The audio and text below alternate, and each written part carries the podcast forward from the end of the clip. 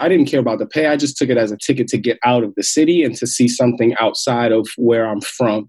And long story short, that kind of changed my life because from the moment uh, I got past training and these kids came into the vicinity, I automatically knew that this was something that was going to be a part of my life for the rest of my life. Welcome, everyone, to Do Well and Do Good. You're here because you have the desire to create financial freedom, but you also want to make a powerful, positive impact on the world. This podcast exists to tell the inspiring stories of men and women who have achieved both people who do well and do good. I'm your host, Dorothy Ilson, and I'm here to help you discover proof that individuals have the ability to make a massive impact. Welcome back, everyone, to episode 90 of the show. Today's guest is Kenrick Wagner. Rick, as he's usually called, is a social entrepreneur and hip hop artist with over 15 years of professional music experience as a music educator, performer, recording artist, author, and producer. Kenrick is the founder of Project Game Time, a keynote speaker, and has been featured in Forbes. His life's work has been dedicated to providing top quality youth programming and really to building a generation of leaders that will use creativity to learn and thrive. I was so enlightened by my conversation with Rick. He talks about how he first got started with Project Game Time, why he made the decision to make the company a for profit business, and really the lessons that he's learned and the lessons that he is looking to impart onto the next generation of leaders, including his own children. But before we jump into my conversation with Rick, I want to remind you to follow me on Instagram. That's the best place to stay on top of what's going on with the show, find out who my guests are each week, as well as to stay in touch with my own entrepreneurial journey.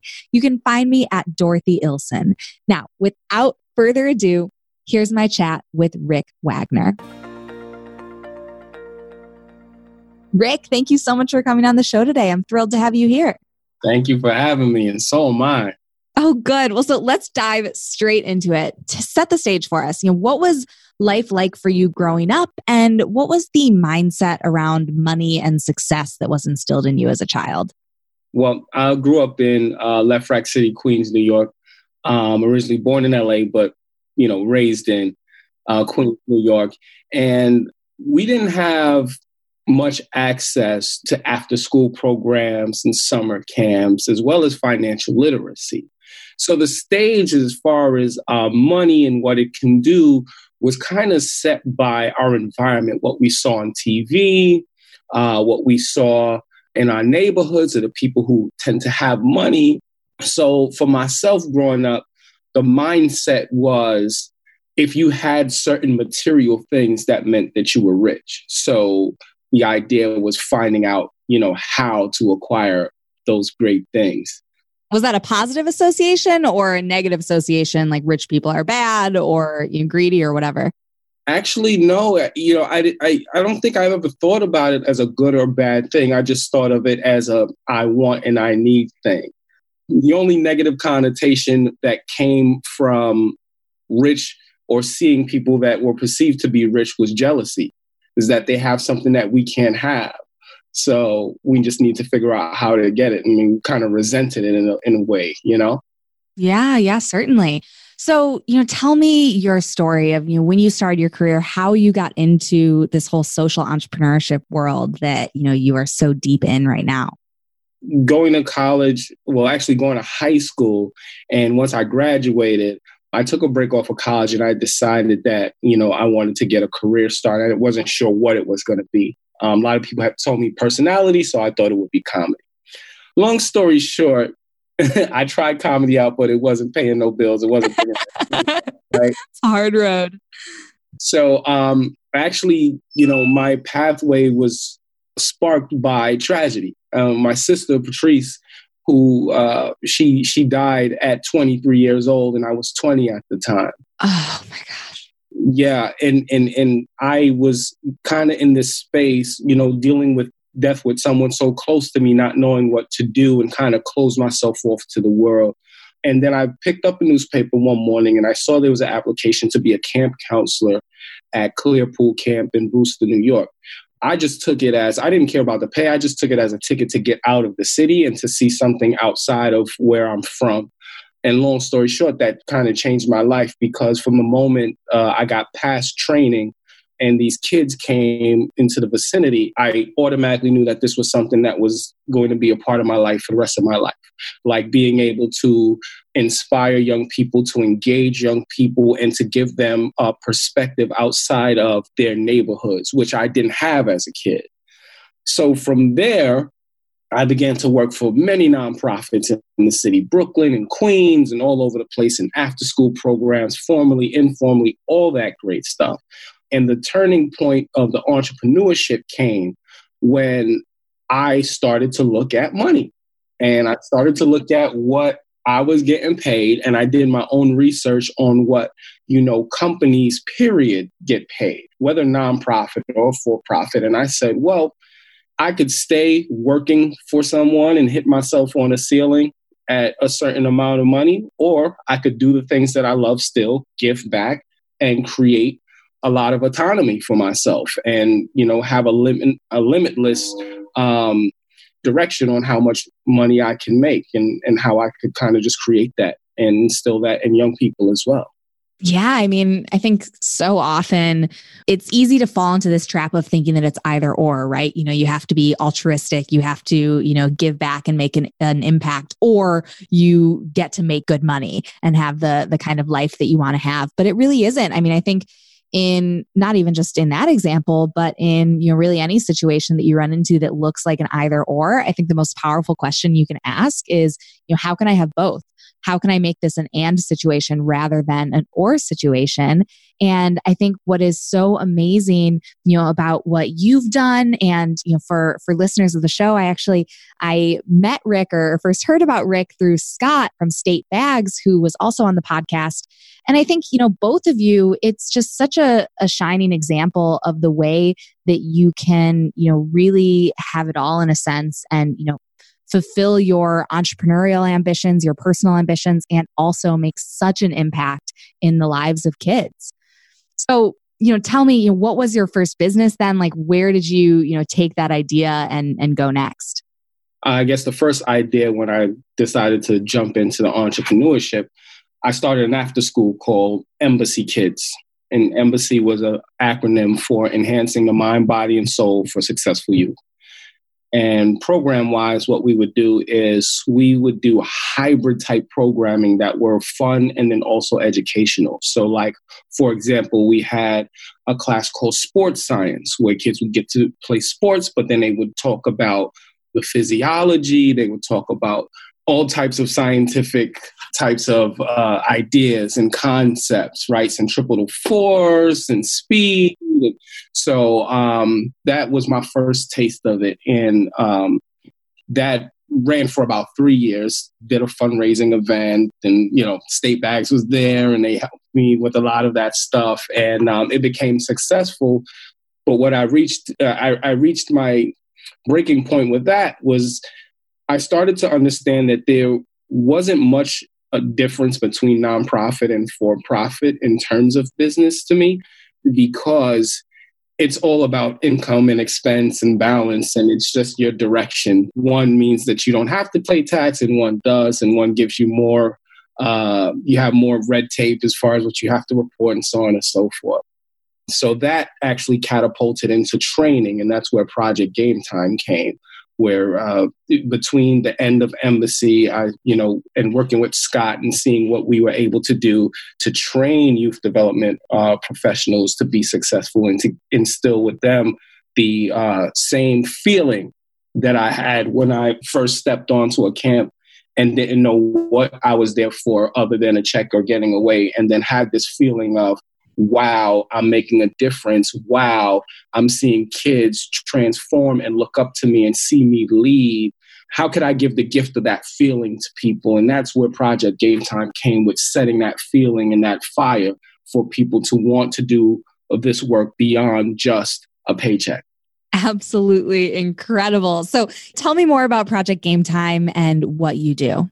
So, Project Game Time is a professional development company and after school and summer camp consultant. And what we do is three things we engage, we build, and we empower, right? It's very simple. We want to engage as many people as we can. We want them to build relationships with each other. And then we want them to, we want to empower them with the skills to sustain that feeling, right? And, and that, uh, that direction or that model.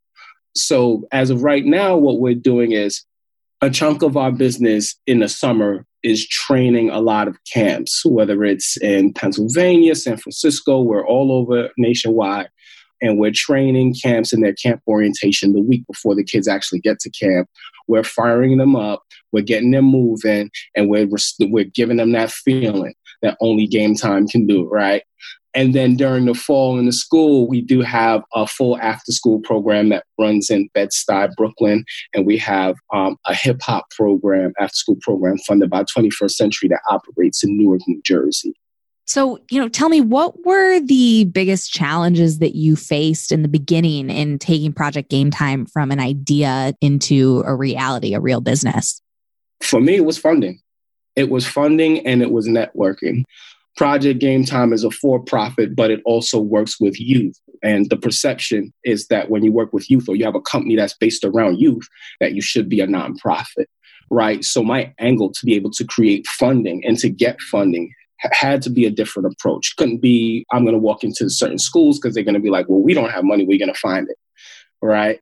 Um, so, we angled ourselves to work with more charter schools who have private funding. And then what would happen is now the government funded programs and the government stakeholders would see what we can do in the charters, and then we would build our clout and our network that way.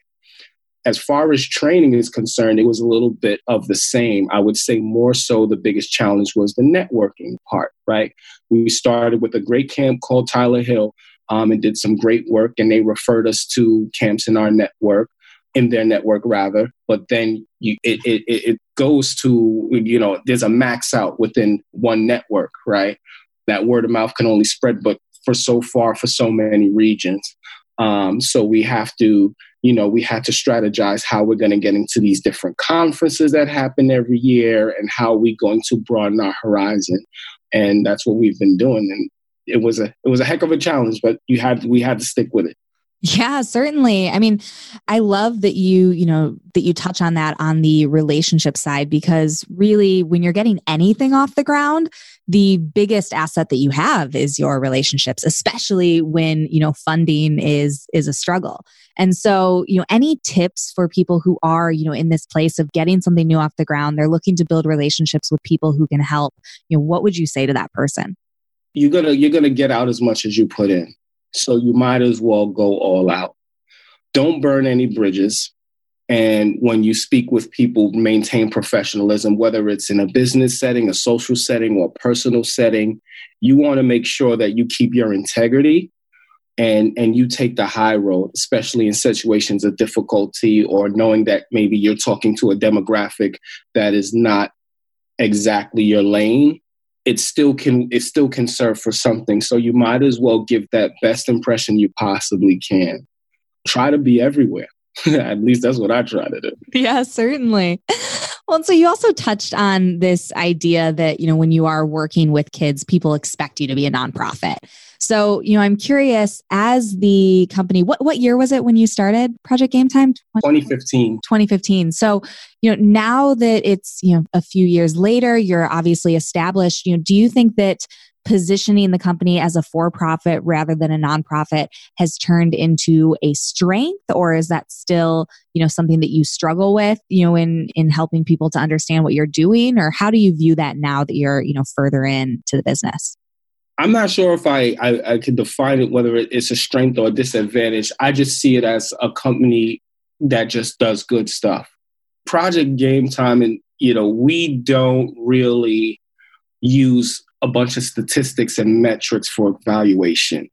We use smiles, handshakes, and care, and real honest responses. As far as the company is concerned, I do see it as a as a new direction. I see it as an angle that maybe you know many companies haven't looked at or many entrepreneurs looking to get into this work hasn't looked at that as a direction or a lane and i feel like project game time is kind of setting that uh, leadership in that direction for others to look and say wow there is another way we can do this. This is not a i have to do a nonprofit to do this work.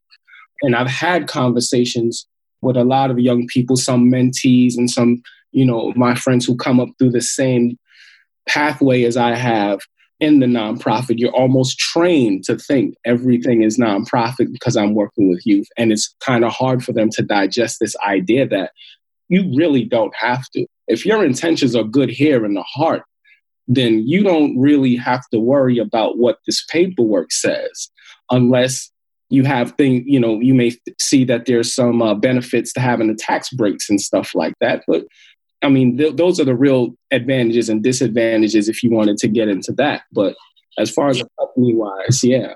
Yeah, no, I think it's it's it's a fascinating point, and the reason that I harp on it a little bit is because you know I think it's important for people to understand that just like we were talking about how you can have it all like in your in your personal life it's so true in business as well. When there is a problem that you're looking to solve, nonprofit is certainly not the only option, and it's not even necessarily the best option. I mean, one of my mentors, Cole Hatter, he says, you know, nonprofits are inherently non-profitable, and it's true. You know, you're just constantly chasing your tail, you know, trying to fundraise and solicit donations versus you know there is real power in this idea of a business that is for profit and for cause. You know not just a company that has you know a social responsibility program or corporate responsibility program you know as something to throw on their website and look good but really you know a, a mission that is inherent in the you know the the really core fabric of the business which is really what you've created and i think is is so incredibly impressive. I appreciate it. Thank you so, you know, how do you see Project Game Time evolving in the coming years? What's your vision for the company? So, we're actually in the midst of going very digital with Game Time. A lot of the things that we're uh, looking to incorporate now is how do we use whether it's digital gaming, digital programming, to enhance the experience and to build the relationships because we know that this is the direction that almost the world is in now. How do they stay connected? So we really don't want to um, turn our backs on what the future holds, but more so embrace what it is. And what I see client wise, what we're trying to go is more corporate stuff. Still, that same feeling that we can do for camps and camp staff and camp people and kids, we can do for a lot of corporations that are kind of missing that piece that that social relationship building that good feeling that i want to come to work because now i know that there's two people in here that have the favorite ice cream of cookie dough and they're my best friends now. And i did i would have never known that in five years but now i have something to relate to this person that's sitting two cubicles down from me that I haven't said a word to other than hi and bye. So I feel like there's a lot of that stuff that we are really trying to break into right now, corporate wise training. On a more personal level, Rick, you know, what does fulfillment really mean to you at this point in your career? This might be a bittersweet answer, but fulfillment to me would feel like if I died today, that I would be okay with all that I've done and all that I've given I've been the most honest with myself and others, and I've given the best effort that I can do within my means to make people happy. Oh my gosh, that is an incredibly beautiful answer. Thank you so much for sharing that. So, you know, talk to me about have there been any major transformations in terms of your mindset that you've needed to make as you've gone, you know, down this path of entrepreneurship and built this business? Absolutely. One of the biggest transformations would be the financial literacy. I come from a background where 401k meant nothing to me until I was almost 30 years old. Didn't understand it, didn't know it. The biggest transformation was now understanding what it means to have a legacy and to build a community through your family, how to lean on your family and be able to engage them and put them in places where they're going to be okay and they can sustain themselves and others. I think a lot about what happens if for whatever reason I not even death like, like if I just leave project game time like can it sustain itself? Can the people below me can the people or my family if I left it to my son can they sustain that? Can they understand that? So I think the big chunk of my mindset now is about you know sustainability and forward training so how did you, you know, make that shift in your 30s and in learning about financial literacy? You know, what what actual action steps did you take? Were there books that you read? You know, how did you do that? Well, I do a lot of research online. I like to brag and tell you I have a master's in Google University. Love that. Um, so I've done a lot of research online. I've leaned on a lot of my mentors that um, that I've worked for. Like one would be Adam Weiss from Oasis who would always push me and say, You need to make more money. How many kids do you have? You need to make more money. What's going to happen when so on and so forth happens? So, and then I have a friend, uh, I call him Corporate Joe. He's a finance guy, um, and he's worked at the camp with us as well. So, uh, he has given me some tools. I have book wise, I'm just going to speak out these three books that I have that continue to circulate and help me learn more about financial literacy and also just development as an individual. One is um, Black Fortunes by Shomari Wills. And this book is about some of the first Black millionaires and their history and how they got there. And I actually got to see this young man alive. He did a live reading and signed it for me. So that was so awesome and so powerful and inspiring. The Seven Habits of Highly Effective People I'm be honest, I probably got about 25% through it. Still reading it. But this is one that's been talked about a lot. So I said I need to have it just in my environment so that I could reference it and pick it up and take a good look at. And then this um, one of my mentors, the CEO of Little Kids Rock, referred this book to me. I started reading as, as well as called Switch, How to Change Things When Change is Hard. Talks a lot about nonprofits and change and, and, and also a lot of like personal discipline things and approaches and management and leadership that is good just to know. Um, so those are three books that kind of circulate in my space and keep me grounded and motivated as far as finance and life stuff. Thank you for sharing that. Well, we will link to all three of those inside the show notes. So if you want information, go there. And so, Rick, I want to ask you, you know, one more question. What is you mentioned you have a son. What is the most important lesson that you know you really seek to instill in your child, you know, as he's growing up and following in your footsteps? Actually, I have two kids. One one of my young men is in Atlanta, so Brandon, my youngest, is the one that is near me. So for both of them, and I do this all the time, I think the most important thing that I can instill in them is to build your legacy by being honest and being who you are, that's how you build your legacy. You're writing your story on what people are going to remember you by. And it will it will push you in a direction to where you're happy with what you're doing. I don't know if if people understand this and maybe I should maybe I should say this uh, this exact line to my kids. So thank you for reminding me is you can't put a price on peace of mind. You, you really can't. Like this is peace of mind to me is is the most valuable asset next to time. And they're so closely related right? You know if you're not happy with what you're doing you have to figure out how much work you have to put in to achieve that happiness for whatever reason youth development has always been known as something that you know doesn't pay well and gets looked at like oh yeah well people don't get paid much but you know they love it because it's rewarding. And i think that that's a myth. I think you can change that. I've changed that. I wake up every day loving what i do. I'm a ceo that will walk into the middle of a gym and hit the whipping nay dance crazy with 120 kids at my age and have no problem feel silly doing it because I've achieved, I have achieved and gotten to a level where I am happy on both ends of the spectrum. I'm not struggling and I'm doing what I love. Oh my goodness. Rick, what an incredible answer. I am just, for all the listeners who can't see me right now, I'm just smiling from ear to ear.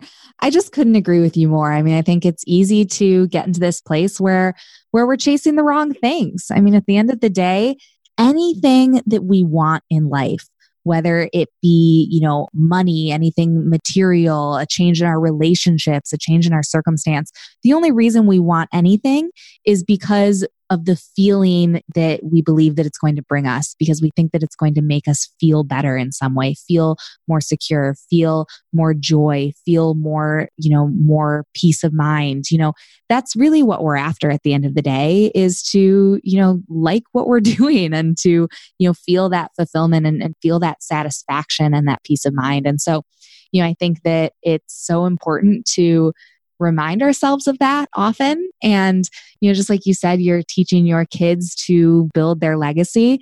I think that, you know, as adults, we need to remind ourselves how important it is to be building our legacy. And so I really can't thank you enough for sharing that. Well, so as you know, Rick, here on the show, we have what I like to call the Do Well and Do Good Challenge. So, this is where I encourage our listeners who want to give back to contribute to the nonprofits that are nominated by my guests. Could you tell me what organization you're nominating and why it's so meaningful to you? So, the organization I'm nominating is BALSA, and that is an acronym for Big and Little Skills Academy.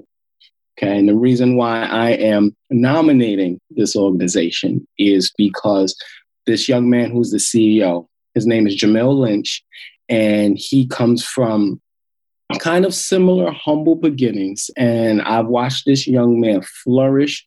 He had a basketball career, he was a, he was a pro basketball player, but he caught an injury. And he decided now he's going to use his network and relationships to build this academy that allows young people from Brooklyn all the way to the Bronx to be able to have access to basketball skills and academic support. He's in classrooms all over in public schools as well as charters. You know, when I look at myself, you know, a couple years back, I feel like he's just the same type of Rick Wagner person is going through life the way that he can and trying to achieve this uh, this love of his game and youth development and put them all together and continue to bring smiles to people uh, in New York City. Phenomenal. Well, we will link to that organization as well in the show notes, and provide a lot of information there. And so, Rick, before we say goodbye, where can our listeners go to learn more about you and about Project Game Time? Sure. You can go to on Instagram, you could do the at Project Game Time as one word. That's at Project Game Time, one word. Or you could go to projectgametime.com projectgametime.com i'll just give you a you know a, a, spoiler alert. We'll show you a lot of like still shots and talk a lot of like of technically what we do. But if you want to see what the work looks like if you want to see how active we get and, the, and where the energy is you definitely want to log on to our instagram page. And we also have some gear and stuff like that too. Shameless plug. We got the hoodies the sweats leggings. We got it all. Oh, I love it. I got to get my hands on some of that. Well, Rick, thank you so much for joining me today. It's been a lot of fun. It's been a pleasure. Thank you so much. All right, everyone, that's our show. Now, before I sign off, I want to introduce any new listeners to how the Do Well and Do Good Challenge works. There are two ways that you can participate. The first is if you are looking to do more to give back, I encourage you to contribute to any of the nonprofits nominated by my guests send a screenshot of your receipt to challenge at dowellanddogood.co, and your donation will be included in our monthly tally of the tangible impact this podcast is having. The second way you can participate is absolutely free, and that's by voting. See, in the first couple days of each month, we host a vote inside of our free Facebook community to determine which of the nonprofits nominated the month before that I will then donate a portion of my advertising agency's profits to. It's an awesome way to make your voice heard, and we've been able to raise money for some incredible organizations doing good in the world. So if you'd like to be a part of it, then head over to dowellanddogood.co backslash Facebook, where you'll find a link to join the group. Once you're inside, I'm also sharing tips, ideas, resources, and more to help you both increase your income and your impact. We're having so much fun inside there, so head over again to dowellanddogood.co backslash Facebook, and I'll see you on the inside. It means the world to me to earn your time, so thank you so much for listening.